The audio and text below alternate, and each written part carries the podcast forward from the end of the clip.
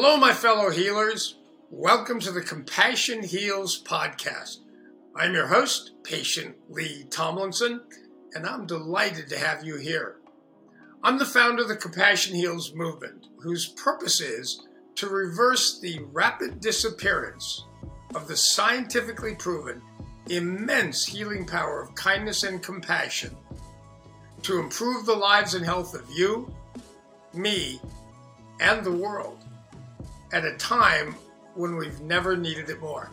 Compassion is defined as a willingness to feel someone else's pain and be moved to do something to relieve that pain, something we are all genetically designed to do in our DNA. Sadly, this immensely powerful tool we're born with is rapidly disappearing in healthcare around the world. Nearly 50% of patients today say they receive zero compassion while being treated in a medical setting, and nearly 35% of people say that compassion is not one of their core values.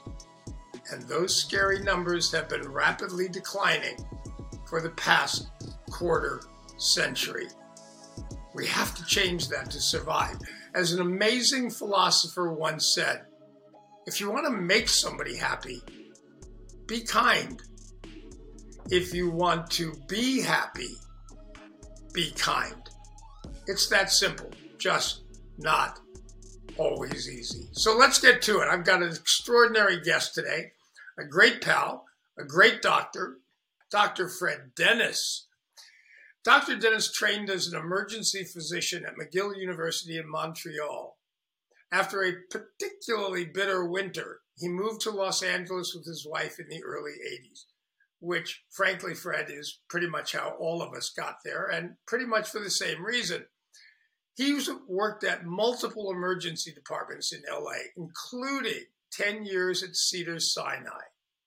During that time, he got his healthcare MBA, in addition to being a doctor, at UC Irvine, and then oversaw a major transformation of the Kaiser Sunset Emergency Department.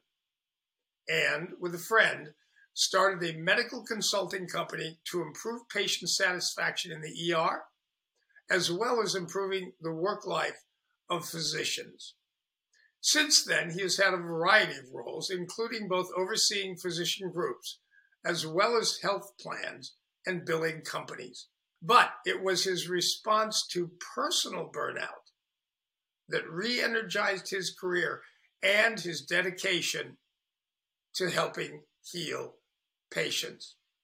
Fred, good afternoon. How you doing, bud? I'm doing great. Thanks, Lee. Thanks for inviting me. That's good to have you here. So, Fred, help me understand. I mean, I, I have to admit, I wanted to be a doctor, um, but I couldn't stand all the blood and guts, and I wasn't nearly smart enough either. So, when I think about being a doctor or a nurse or anything in healthcare, but the last thing I would want to be is in the ER. I mean, it's chaos. I've been in it dozens and dozens and dozens of times. Out of all of the different opportunities in healthcare, uh, being a doctor. Why in the world did you choose the ER? Well, partly because Lee, I enjoyed working there. I didn't see the chaos. Um, if you talk to emergency docs, wow. they'll tell you it's like a finely choreographed ballet. And you just have to know what hmm. everybody's role is. You also have to have the ability to to multitask, uh, which uh, was I heard defined as the ability to walk into a, a audio visual store and there's 10 TVs playing and you can sort them out so you're listening to only one of them so that you can shift your focus from patient to patient because you're caring for many people at the same time. It's a true adrenaline junkie's uh, dream. Um, and you have the added benefit of that when your replacement arrives, you go home. You you you know wow. you most physicians are working in practices where they bring their work home with them. You can't do that in emergency. You've got to tidy everything up. So it's like chapters in a book. you finish each chapter, and then the next shift you work, you come into a different one. So it, it requires a different sort of mindset. But for those of us that have that mindset, it's a gas because you never, ever, ever go home and say, I didn't help somebody today. Every single day, you knew you made a difference in people's lives, no matter how miserable, you know, the, the general experience was, you knew you were helping people. Wow that is uh, that is astonishing to me. Uh, number one, how hard it is, and to keep having that turnover. It, it, it, again, like you say, when you're as good at managing chaos as you and your colleagues are, I guess it can obviously really work because you've been doing it a very long time.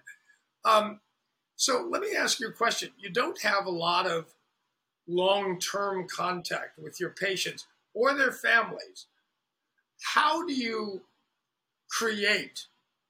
How do you use compassion? How do you how do you deliver compassion when you have moments and not days, weeks, or months? Well, so one of the realizations I had I, when I was facing burnout uh, was that um, I was distant from the patients. I I realized that um, over the years, what had happened was I was insulating myself progressively from patients.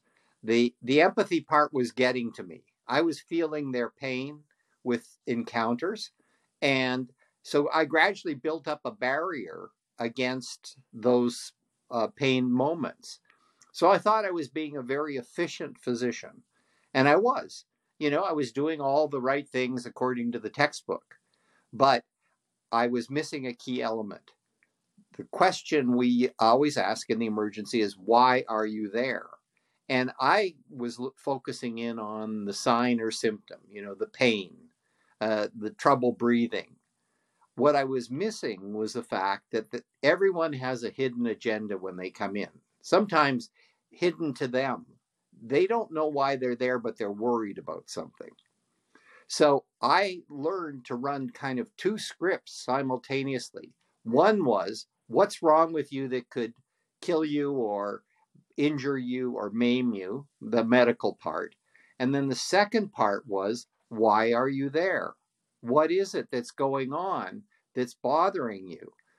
Do you think you're having a heart attack? Do you think you've got cancer?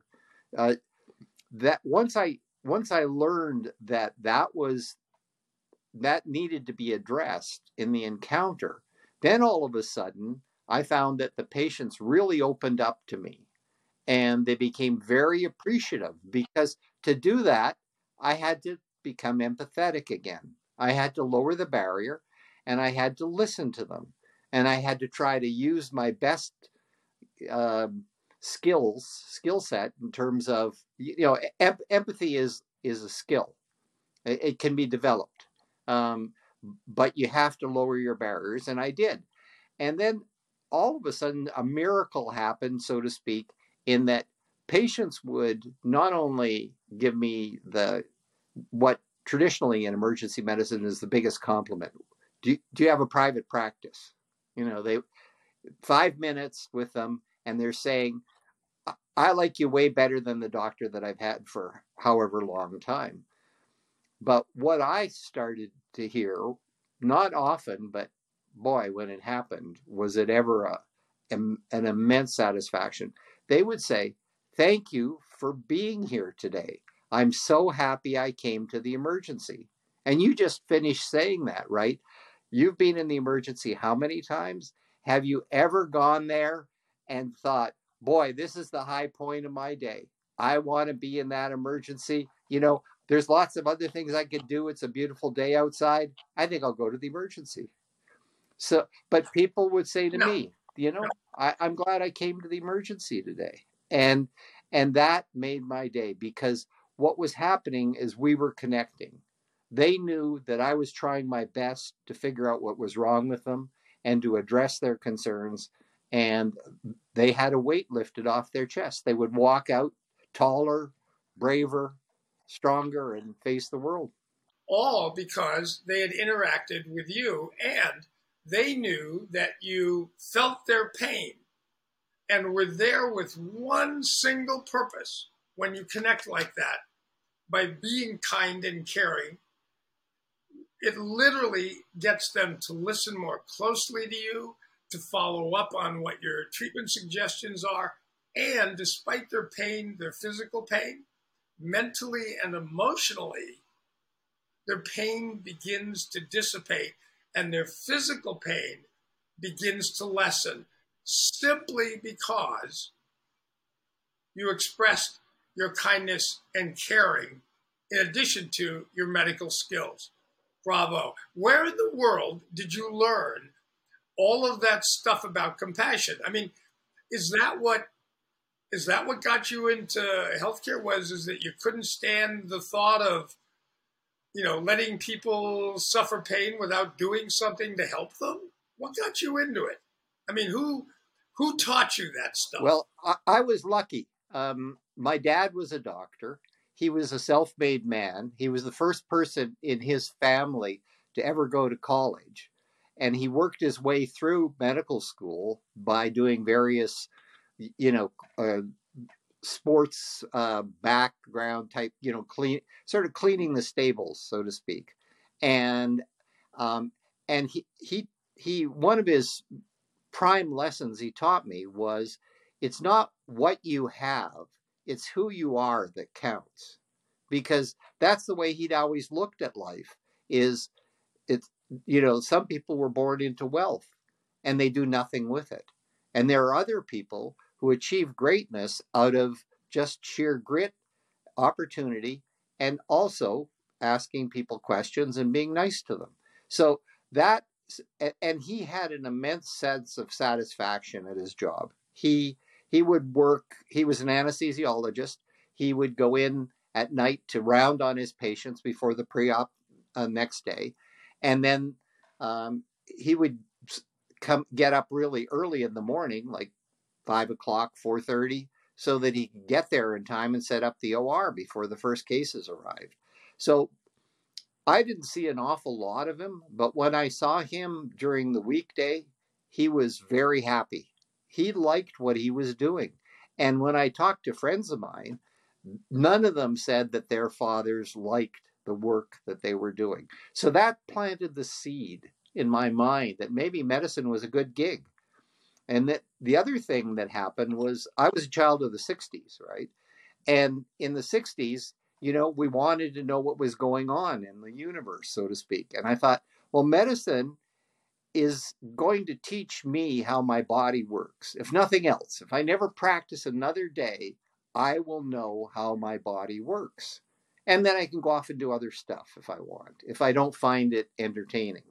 But of course, what I found was that the the the gift of being able to help people when they're in pain, like you say, psychic pain as well as physical pain, uh, is is a privilege that very few people have, and uh, and it and I realized that this was a gift that I was being given to to help people, and so that inspired me uh, to to not only get into medicine but to stay into medicine too. And you suffered burnout. Tell me, tell me how burnout. What did that sort of feel like? What did it? How did it manifest itself mentally, physically, emotionally, spiritually?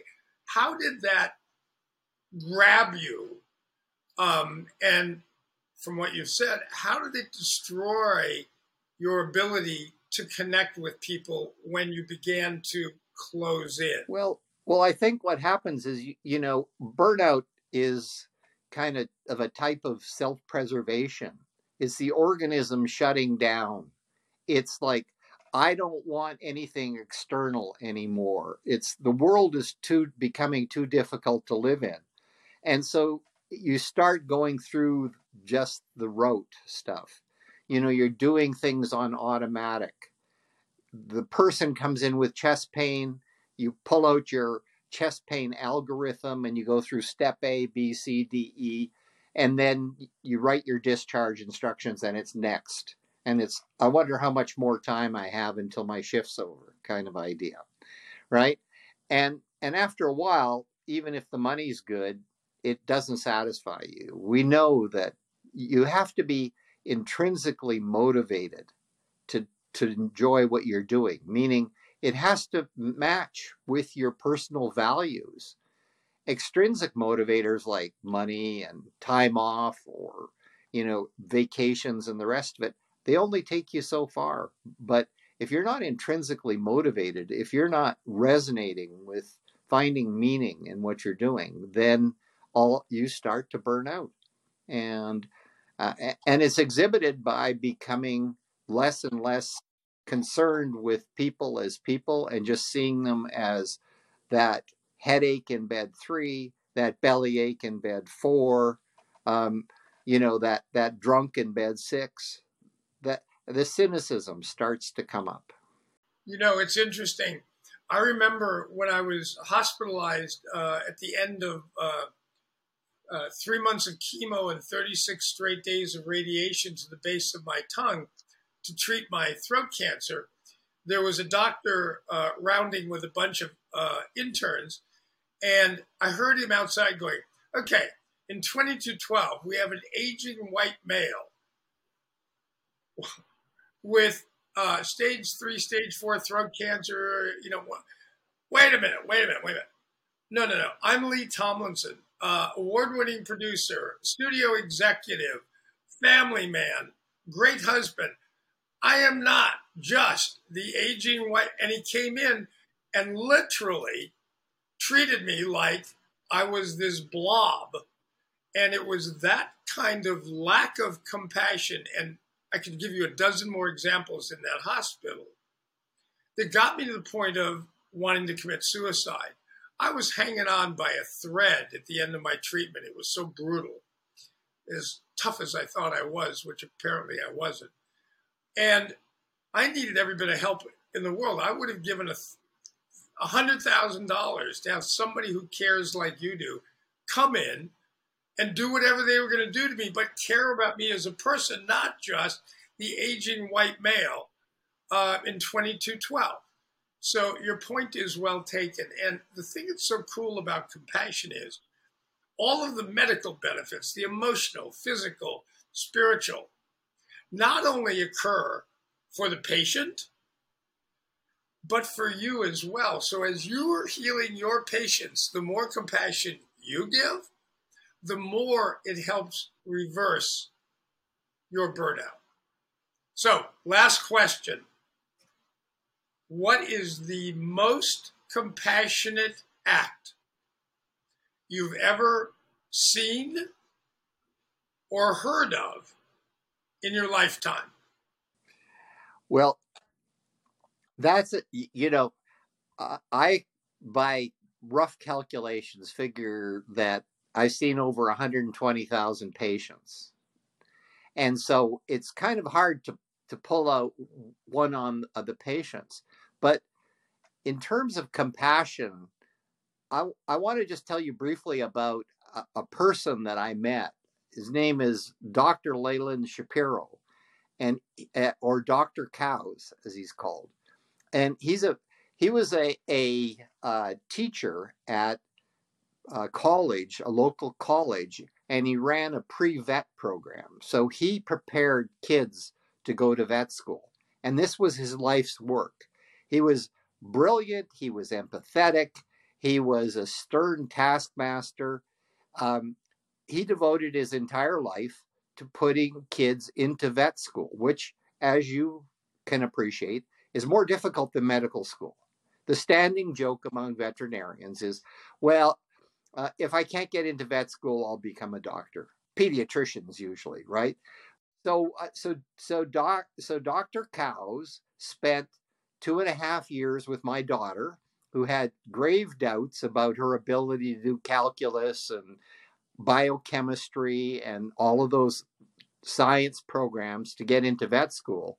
And he basically toughened her up and gave her the self confidence to apply to vet school, and she's now a successful veterinarian who uh, professor at at uh, LSU University, and he did that for over 250 kids, and And in doing so, he lived a very modest lifestyle because he was at a community college. Um, he spent a lot of his own money in in helping them. So he was he never got uh, any any financial rewards from it, but he was very compassionate because he worked with each one of those kids individually to to help them to build up their confidence, to their courage, fill in the gaps where and he said, look, this is going to be so rigorous. When you go to vet school, it's not going to be any harder. I can guarantee you that. And and I thought, now that is compassion because he devoted his life to to basically making these kids into veterinarians that he was proud of. Yeah. Yeah. I got to tell you, that's a gift. I mean, when you look at how many lives he improved by helping them get into that career path, and then all the lives that were improved by the treatment of those vets, of the owners of the pets, we're talking about hundreds and hundreds and hundreds and hundreds and hundreds and hundreds of thousands of people and animals. And it doesn't get any better than that. Dr. Dennis, it is a pleasure to have had you on the show. You are a remarkable man. You are kind. You are caring.